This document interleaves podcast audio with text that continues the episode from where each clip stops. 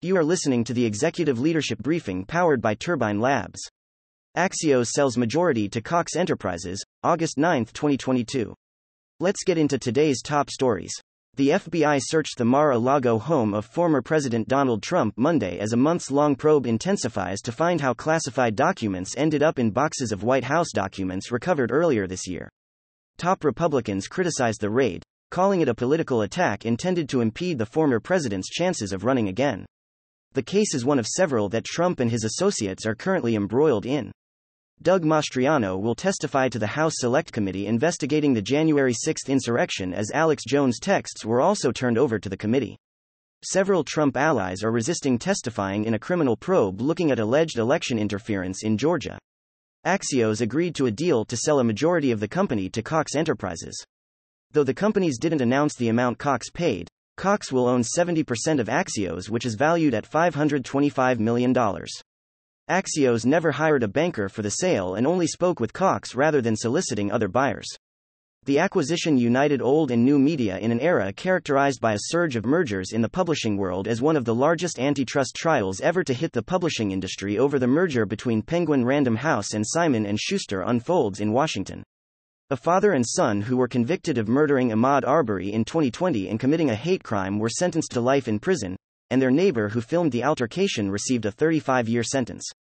Travis McMichael, Gregory McMichael, and William Bryan Jr. asked the judge to consider sending them to a federal prison rather than the Georgia prison system due to a risk of vigilante justice, but the judge denied their request.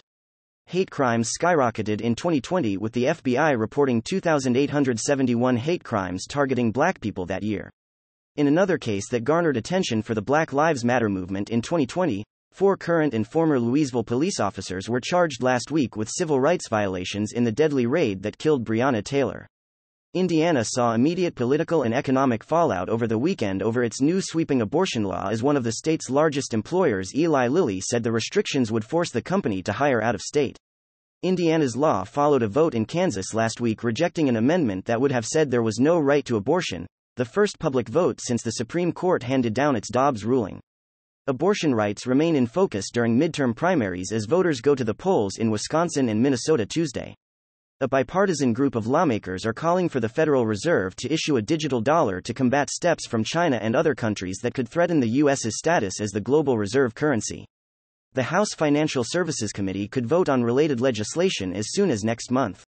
Representative Maxine Waters, D. Califf, who is chair of the committee, called the financial area a new digital asset space race. After a turbulent summer on the crypto front, digital asset investors are focusing once again on the general tone of the U.S. stock market to predict moves on Bitcoin. Content facts Turbine Labs has tracked 176,468 media articles and blogs and 71,529 social media posts over the last 24 hours. Questions or feedback? Don't hesitate to reach out to us directly. Hello, I'm Avalon, and I curated today's executive leadership briefing, powered by Turbine Labs. At Turbine Labs, our AI software reads and identifies significant media at 54,000 times the speed of a human reader, so you can take advantage of the most relevant and impactful information without media fatigue or misinformation. If you enjoyed this briefing, I invite you to like, subscribe, and share on social media. To obtain this daily briefing every day in your email inbox, subscribe by visiting www.turbinelabs.com forward slash executive dash leadership dash briefing. Thank you for listening.